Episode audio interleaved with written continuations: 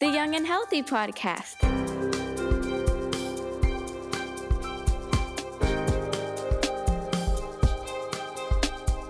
You're listening to the Cincinnati Children's Young and Healthy podcast.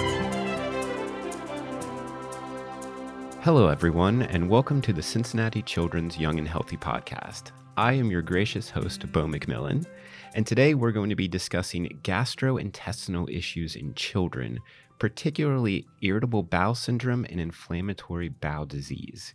With me in the studio to lend their expertise on this topic are Dr. Danny Mallon and Dr. Temara Hajjat, both pediatric gastroenterologists here at Cincinnati Children's. How are you doing today? We're doing great. I'm doing great. Yeah, great. Thanks for having us. Absolutely. Thank you so much. Uh, I think this is going to be a really interesting topic um, and particularly relevant to families because these two issues uh, have very similar acronyms, but are, uh, it seems, pretty different in, uh, in, in, what they can uh, do in terms of affecting kids. So I think just off the top, so we can get a baseline, I'd be interested to hear a little bit more about uh, what each of you do here at Cincinnati Children's. What does your day to day look like? So, as a pediatric gastroenterologist, we take care of um, patients in the clinic as well as in the hospital with gastrointestinal issues. Uh, it also includes liver issues um, for our entire division, um, but that's what we specialize in. So, my day to day is seeing patients in clinic. About half of my week is spent doing that, and then the other half of my week is doing education and some other administration work. Temara and I both are leaders of our celiac disease center. We also essentially serve all patients coming in with any gastrointestinal issues. We consider ourselves general gastroenterologists with um, lots of patients with lots of disorders, including the ones we're going to talk about today. Yeah. Yeah, exactly. So we treat patients from IBS, IBD, celiac disease, belly aches, all of that. So that's uh that's us in a nutshell. so, so basically, any kind of stomach issue, anything yes. like that, they're coming in and bring it on. That and more. It sounds like. Yes. Oh yeah. We joke with our families. We talk about poop. Yeah. We talk about vomit. we talk about belly aches. We talk about this stuff all day long, and it's a ton of fun. Yeah, I tell my families um, they pay me to talk about poop. So. I, I don't know many jobs where you can just say that and still have the correct context. Yeah. But Amazing. All right. Well, again, thank you for being here. I let's continue to uh, be high level here as we start off. So, I want to set the stage for gastrointestinal concerns in children. How common is it for kids to have stomach pain or or any other uh, gastro problems? Yeah, I'll take that one. Um, GI issues in kids are super common. Of course, it's our whole lives. It's what we do every day. And in general pediatrics clinics, they see a lot of them too. Uh, in your pediatrician's office, they're dealing with a lot of these issues. There have been really interesting research uh, studies looking at surveys of school children and random surveys of parents, uh, and it's estimated up to 25% of all children have some sort of a chronic wow. GI issue at some point in their childhood. And that includes chronic constipation, IBS, and then down the line, a little bit less common, uh, things like IBD, celiac disease, and things like that. So, you know, it's it's a pretty common disorder. So, in in terms of IBS and IBD, IBS has been estimated in about 10% of all people worldwide. Wow. Um, and depending on the study in the United States, it's 3 to 16% of children um, here in the United States. IBD is a little bit less common uh, in general. It affects about one in a thousand people and so it's it's common enough that you probably know somebody mm-hmm. with IBD, and it's and uh, it's absolutely common enough that you know somebody with IBS. Yeah, and, and these these conditions, and I'm, I'm sure it's different depending on the condition, but is this something that children are typically born with? Does it develop over time? Can it be caused by an incident? What does that look like? That's a good question. It, it, almost always it's something that's acquired. It, it emerges at some point in childhood or later in life. Uh, there are very rare genetic changes or genetic diseases that you can have that um, predispose you to developing uh, what we call very early onset or even infantile onset IBD. And IBS can affect infants, and other chronic GI issues can, can affect infants. Um, but it's almost always something that emerges during infancy, childhood, or, or later. Yeah. Dr. Hajjat, so we've got IBS and we have IBD we love our acronyms here. they sound very similar, um, but in fact, they're they're pretty different. Can you walk us through what they mean and then how they're different from one another? Absolutely. So there's a big difference between IBS and IBD. IBS stands for irritable bowel syndrome, and IBD stands for inflammatory bowel disease. And there is a big difference between um, the two conditions. To simplify kind of what the difference is, IBS or irritable bowel syndrome is a condition where you have symptoms. So you have belly aches, you can have constipation, you can have diarrhea, but there's no actual organic condition going on. Hmm. So you don't have ulcers, you don't have any abnormalities in the intestines. Now, I can't say that on the microscopic nerve level that there isn't anything going on. We know it's a disorder of the connection between the brain and the gut. So when your gut and your brain nerves disconnect um, and stop communicating, then the nerves start alerting of pain Hmm. and diarrhea and sometimes constipation. So it is a true condition um, with mostly symptoms. Now, inflammatory bowel disease or IBD, you actually have ulcers in the lining of the intestines. So, if, for example, we do a camera study to look into the intestine or look into the colon, you can see ulcers. Hmm. While in IBS, the lining of the intestine looks normal. Hmm. And it's very important to distinguish these two because they're managed differently and the symptoms are different. And a lot of people confuse them. And both kind of run in families. So we oftentimes ask the family, Do you have I is somebody in the family have IBD? And they say yes, but they mean IBS. Sure. Yeah. So, very two distinct, different conditions uh, that are managed differently um, in in uh, patients. That's so fascinating with IBS and, and the connection to the brain. That's I, I I'd never heard of that before. I mean, I I- not being a doctor, I, I typically wouldn't think that the gut and the mind are connected much at all, other than just you know normal function. So that is actually caused because of a disconnect between. Yes, areas. yes. So, a lot of people like to say your brain uh, and your gut are similar; they look alike, and your gut is a second brain. That's so interesting. Yeah. So, like when you see your small intestine, you kind of you're like, oh, it looks similar to a brain. And there's a lot of nerve endings in the brain that are similar to the nerve endings in the gut. Hmm.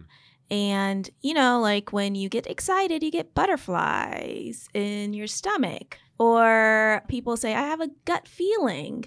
That's the connection that we know of between the brain and the gut. Um, so a lot of times a disconnect happens and your gut is supposed to send messages to your brain when something is alarming. Hmm. And when a disconnect happens, it sends messages to the brain that are not correct. Hmm. Um, and it says there's something serious going on while something is not serious going on.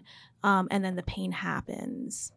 So is this why I get that special kind of excited when I see my food coming out at a restaurant and they're heading towards me and I know I'm about to get yeah so yes you see you see the food and then you start kind of your salivary glands start to salivate and and produce like all of those uh fun secretions in the mouth and then your stomach starts gurgling and that's the connection Um, so wh- one more question, just along this same line. So, in, in terms of these symptoms, which um, symptoms is very different between IBS and IBD, um, do they manifest differently in adults compared to children?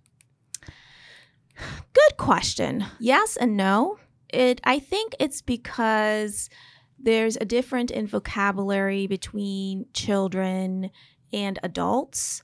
So, uh, for example, IBS, kids can say, I have stomach aches, but what they really mean is, I feel nauseous. Mm, yeah. Um, they can't say if they're constipated or have diarrhea. Uh, but adults are more able to express their symptoms and actually pinpoint it. So, and we know that um, a lot of conditions um, can present differently in kids than they are in adults, but it's not a big difference. And same for IBD or inflammatory bowel disease. Um, it can manifest different in kids where it can affect their growth if they're still growing. Um, so one of the manifestation can be that they're not getting taller. Hmm. They're not gaining weight. Um, they're behind in school, which adults who reached their adult height, you can't see that mm. in them. It can affect adults' weight uh, or function, but there's kind of a difference in um, a slight difference between the manifestation in kids and adults. But the general ones are similar. So, um, belly aches, diarrhea for inflammatory bowel disease, blood in the poop, um, and um, other conditions. Yeah, yeah, yeah. That makes that makes sense. I, I, I think that's particularly interesting what you said about we know that kids can't always um, fully communicate what's happening in their bodies, and so you know parents kind of have to guess at what it is, or you know they, they have to be detectives. Um, Dr. Mallon, that I think that transitions really nicely into us getting very practical in this. Um, what gastrointestinal symptoms should parents watch out for that tells them, oh, we should we should go seek medical treatment? Yeah, absolutely. And Temara um, alluded to a couple of these, but the things that really stand out to us that you should absolutely talk to your pediatrician about would be weight loss. Mm. So, weight loss in children um, is very frequently an abnormal thing. The uh, poor weight or poor height gain. So, poor height gain is another issue that would be very unusual. Um, generally speaking, we have these growth charts for a reason, and if you deviate from a specific growth pattern, then that usually gets our attention quite strongly. The other things that definitely uh, merit evaluation would be abdominal pain as well as um, blood in the stool. Mm-hmm. So, if you ever have blood in the stool, sometimes you can have streaky blood if you have constipation and IBS. You can have blood in your stool because it of the um, some bleeding that happens with a super wide or firm stool, and people have maybe experienced that.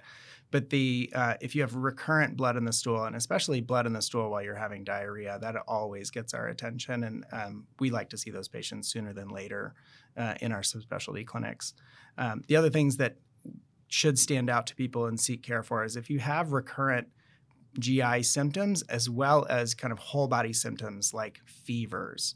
We talked about weight loss waking up in the middle of the night with any of your GI symptoms would be an unusual thing. So, waking up due to pain can be seen in IBS, but it definitely gets our attention. And waking up in the middle of the night with the urge to go to the bathroom uh, to poop is actually an abnormal thing and would definitely hmm. get our attention. And these are things that would definitely get any um, pediatrician or pediatric primary care provider's attention um, and maybe indications for referral to a specialist. Yeah, I think that's so helpful for parents who, uh, uh, not being a parent myself, but knowing uh, a lot of parents who um, probably overanalyze maybe at times. I'm not saying inappropriately, but probably, you know, are looking at anything happening with their children that could be abnormal. And so I, I think it's very important for us to be able to call out those things. Um, so thank you for that. And, and then I guess a follow up to that is if, if they suspect, let's say they suspect something is happening, they bring them in for medical uh, attention and they are diagnosed with IBS or IBD, uh, how, how is each condition treated then? What, what are you doing for kids at that point? So they're very differently treated. And I'll give a general overview of our approach to treatment for both types of conditions. So, IBS, because it's a problem with the way that the nerves in the intestines and the entire GI tract are kind of um, generating signals up to the brain and how the brain is responding, we focus it or we take different angles uh, to the patient. And actually, something that is generally accepted as the right approach is something called the biopsychosocial approach. Hmm. And it takes into account the biological processes that are going on. So your intestines are stretching out as you start to eat and, and gas is produced. Uh, your intestines are kind of squeezing to move food along those are all biological processes that are happening in your body and that actually may be triggers for some of those nerves to fire Mm. and there's there's psychological pieces so we talked about like butterflies in your stomach Right, right, yeah. It- but the there are other manifestations of that where like being anxious in the moment can actually stimulate more secretions and Mm. stimulate more contractions or slow things down um, and so that there can be a psychological input down into the intestinal tract but then there's also the psychological experience of having pain Sure. right? And how much it's affecting your life. And that gets into that social part of that word where you can, like, having chronic pain can definitely impact your life and how you interact with the world. And then also, how you interact with the world can actually affect your intestines. So, like, what are we eating? Yeah. How is this affecting school? How is school affecting my mental state? It is a big swirl of two way streets in all of those processes. And I like to tell my families if you only approach one of those things, if you only address one of those things, you're going to miss most of the time. So approaching mo- multiple angles is the right way to go. Mm. So we usually, you know, check the list of what are the symptoms that we think we can manage? Are there things that we can do to help with constipation through stool softeners or even medicines that help the bowel squeeze poop to Mhm. move forward to- so that you go more regularly and avoid constipation that might be contributing to symptoms.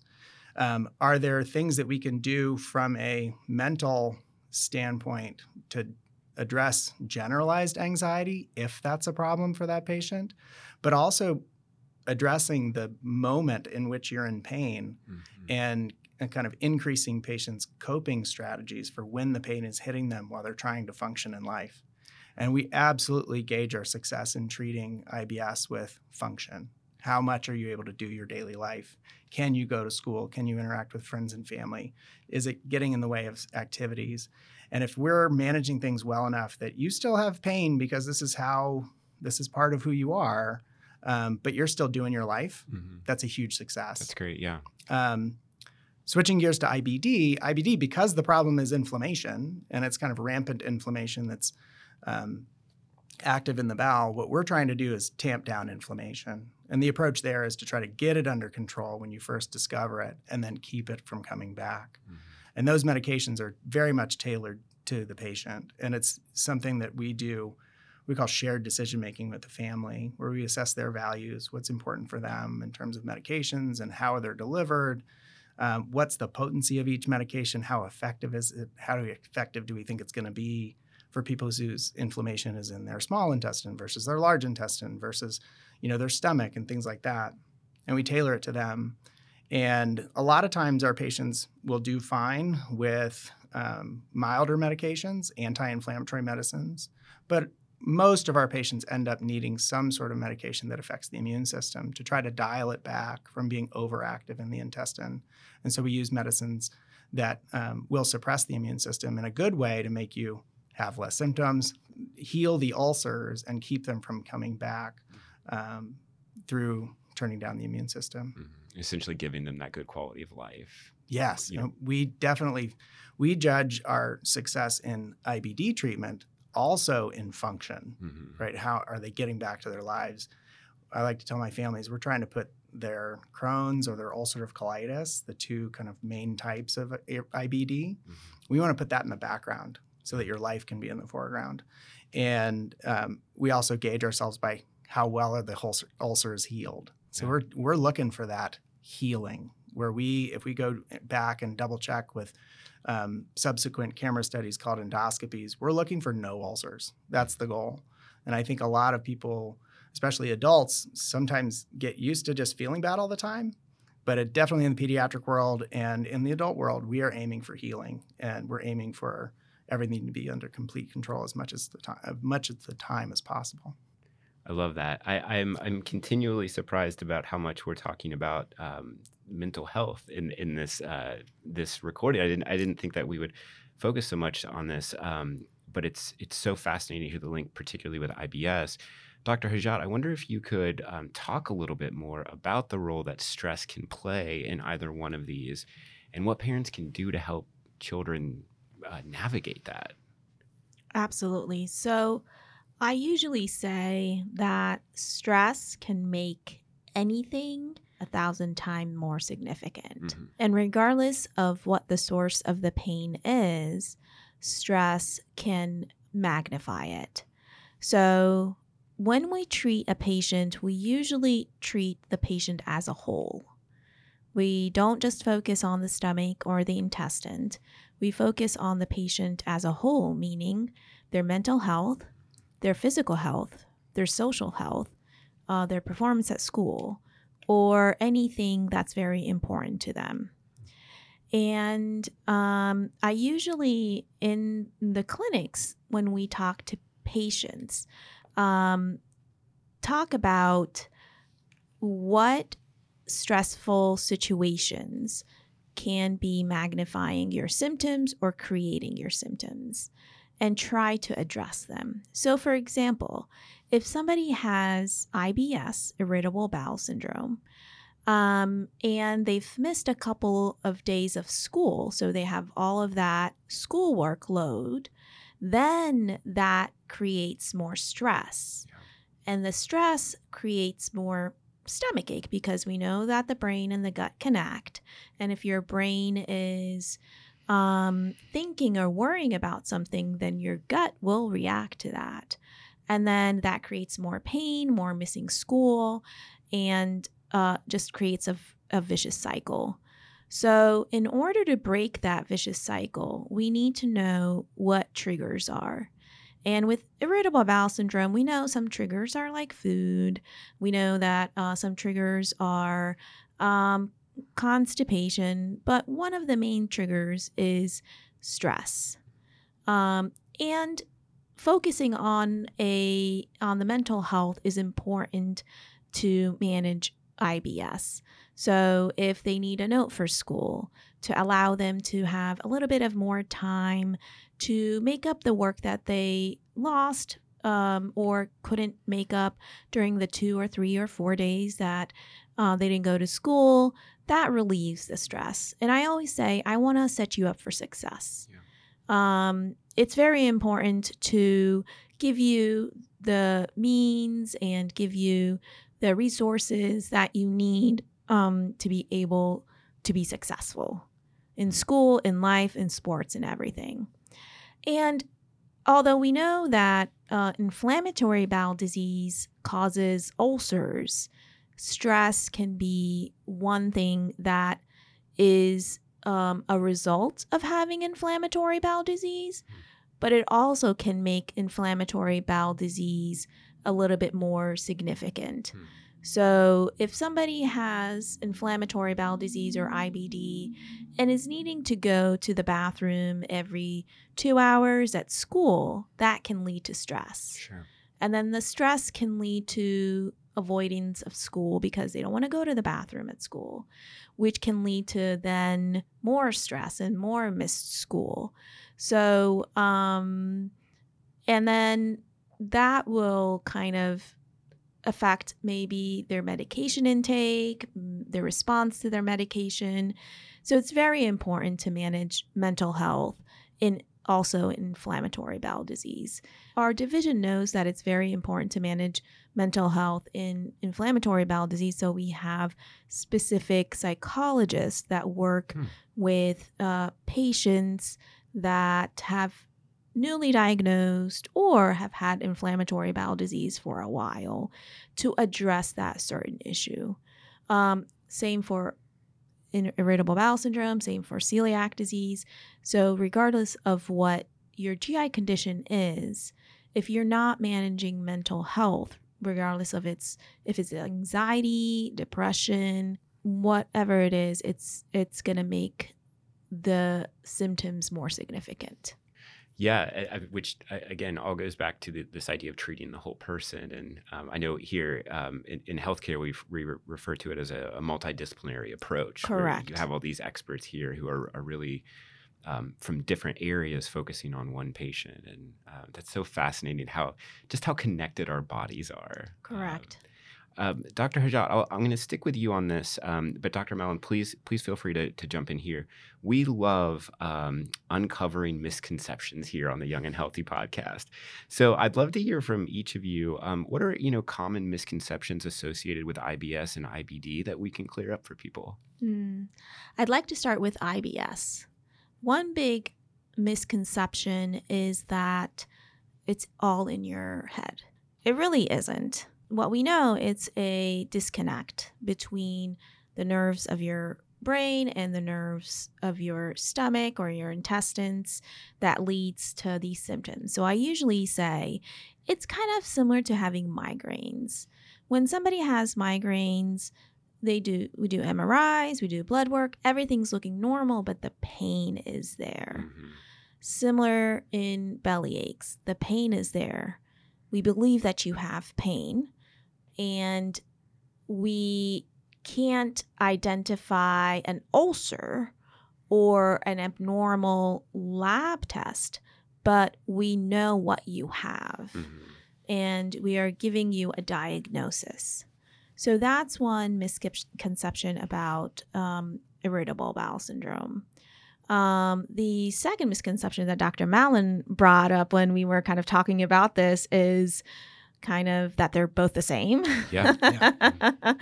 uh, IBS is kind of like we talked about at the beginning of this episode. They're very different um, uh, etiologies or different causes of these two different conditions. Yeah, I think the misconception that you talked about, and I and um, it really like hurts my heart when I hear about patients who have perceived a doctor or someone else telling them that they walked away from an interaction thinking that the doctor thought it was all in my head. Mm-hmm. And so I actually I frequently call that out. What I am not saying is that this is all in your head, but what's going on in your brain and in your emotional state is going to have an effect on your GI tract, and your GI tract is going to have an effect on your brain and your emotional state. And that two way street is happening, and that's all part of this. Mm. But I'm telling you, it's not all in your head, and the pain is very real, and we take it very seriously. The other misconception I think that just kind of came to me is that the severity of the pain does not kind of predict whether you're going to have IBS ah, okay. or IBD. Hmm. A lot of patients come to us with abdominal pain, diarrhea, or difficulty pooping, and they're having they're wondering whether or not they have something serious or something not so serious, but they're also very much seeking how can I get better?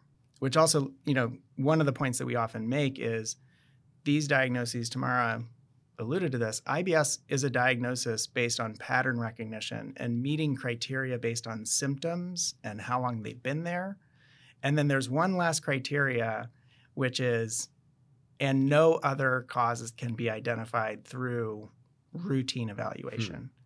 Hmm. And it is well known that lots of money and lots of time and lots of frustrating normal tests occur in the evaluation of some of these, what we call disorders of gut brain interaction or functional GI disorders, including IBS, but also chronic constipation and things called functional dyspepsia, which is more like a nausea, upset stomach feeling after eating rather than anything associated with bowel movements. A mm-hmm. lot of money gets spent, a lot of tests get done, and a lot of them come back normal, mm-hmm. which can be very frustrating to families. Mm-hmm. Is you're telling me there's nothing wrong what we're not telling you there's nothing wrong. We're just telling you that that specific test was normal, which helped us understand that you don't have Crohn's disease or ulcerative colitis or celiac disease, things like that. But we're still on track thinking that you have IBS. And that's why we did the test in part of our routine evaluation to make sure you don't have these identifiable other uh, problems that do show up on tests. And so what used to be considered what we call a diagnosis of exclusion, where you have to do every test before you can be sure. Now we know that if you have the criteria, if you have that pattern of symptoms, then we can make a confident diagnosis without doing every test under the sun. Which is exhausting. It's exhausting, it's frustrating, it's expensive for mm-hmm. patients as well as the entire our society. Yeah. Um, and so we're we're careful, we're judicious. We try to do the right tests for the right patients. Um, and so, and I like to kind of prepare my patients. I think you have IBS. I'm doing this test to make sure you don't have Crohn's disease or celiac disease. And if it comes back normal, which I actually think it might, then we're still on the right track treating you as IBS. And trying to anticipate that a- ahead of time is is um, one way that we try to combat that misconception that all the tests need to be done Mhm. before you're confident about the diagnosis. And one last misconception I want to say is that kids can't have IBS. Mm. Mm. Um, they can. And it is under the umbrella of a kind of condition called functional GI or gastrointestinal disorders. Um, so that's kind of the big category. And IBS is part of that category. And there's other kind of things based on what your actual symptoms are uh, is under that category, like functional nausea. So your main symptoms is feeling sick and nauseous, functional constipation, um, functional dyspepsia. But all of that, I like to kind of um, describe it as it's something in the function of your intestines, Mhm. the way that it's functioning. It's functioning um, properly, but the signals that have been kind of uh, picked up are not picking up correctly. Mm, that makes yeah, that makes sense. I, I I I like what you said. Again, we're we're all about uh, debunking myths and other things here. Um, I, I love what both of you said, particularly with the gut brain interaction, um, particularly about um, making sure that families don't feel like you're saying it's all in their head. I like that that's called out specifically. Um, you know, going back to um, talking about advocating for kids um, in school, which can cause more stress having to deal with these kinds of things and missing school. I think all of those things are so important um, to, again, going back to this idea of treating the whole person and giving them the best quality of life they can. As we wrap up here, are there any other practical tips or uh, tidbits of information that you think would be helpful for families to know? I think knowing what to look for and knowing that if you're not having those red flag type symptoms, like what we were saying with weight loss and blood in the stools and fevers and recurrent vomiting and things like that, if those things are not emerging for yourselves and, and your doctor is saying that you have IBS, that you can be confident in that diagnosis. Um, and then seeking ways that you can tailor the management to that patient uh, is is an important thing to just have that confidence when your doctor is pretty confident about your diagnosis. Um, I think some of the practical tips about living life with these conditions when it comes to IBS, you know, we really strongly advocate for kids to push themselves into function. Uh, into going to school. As Temara mentioned, that going to school is often a big challenge because you're distracted by your symptoms and you just feel bad. Mhm. But there's problems that come with not going to school. It can make symptoms worse, but it also just the more you miss school, the more you miss school, and it's really affecting uh, your life and your future and things like that. So we are big advocates about trying to make it to school. We have written thousands of letters to schools to say, how can we partner with you? Please partner with the family. Everything is aiming toward getting them to school, keeping them in school things like that. And so if they need to take a break from from uh, being in the classroom and go to the nurse for a couple of minutes and then head back rather than texting their mom to say come please pick me up, that's a win. Yeah, if they can get to the nurse and get back or take a break for themselves and get back or go to the bathroom. I write letters to free access to the bathroom. Seems like um, that goes a long way for a lot of patients.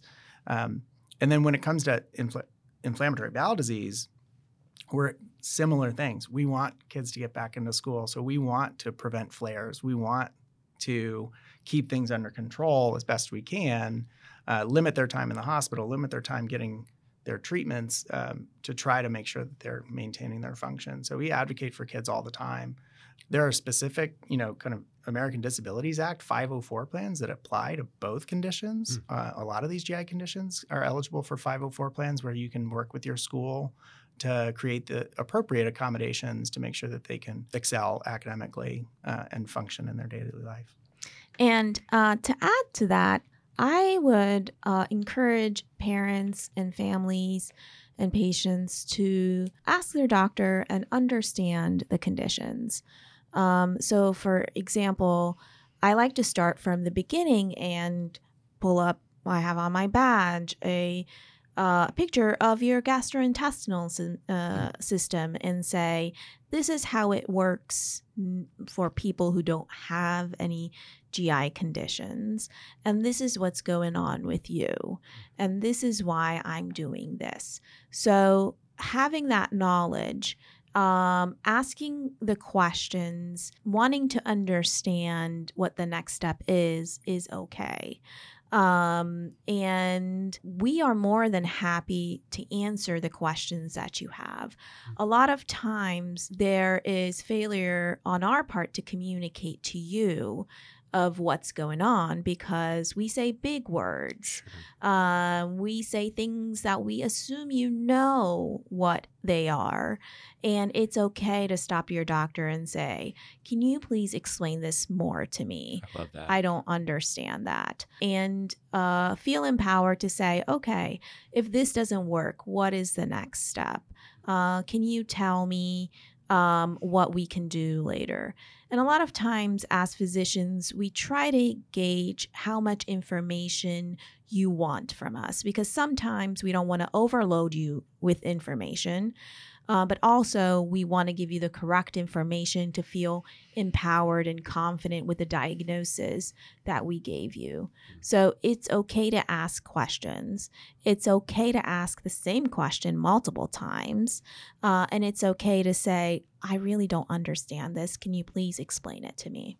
I love that. I hope every uh, parent and family member hearing this today feels empowered to do that because that is so important to advocate for your child. And um, I, I think too, thank you for the advocating you're doing on behalf of your patients with schools and other things. I mean that that just seems so important when it comes to conditions like this that really can affect your whole life. Dr. Mallon, Dr. Hajjat, thank you so much for being here today. Um, thank you for your expertise. Thank you for the practicality. Um, I have learned a lot um, that I didn't know before, uh, and I'm sure that this is going to be very helpful to uh, all of our families listening. Um, so thank you. Thank you so much for having us. Yeah, this is thanks. great. Yeah, this has been wonderful. You've been listening to the Young and Healthy podcast. This episode was recorded on February 22nd, 2024. The content of the Young and Healthy podcast is for informational and educational purposes.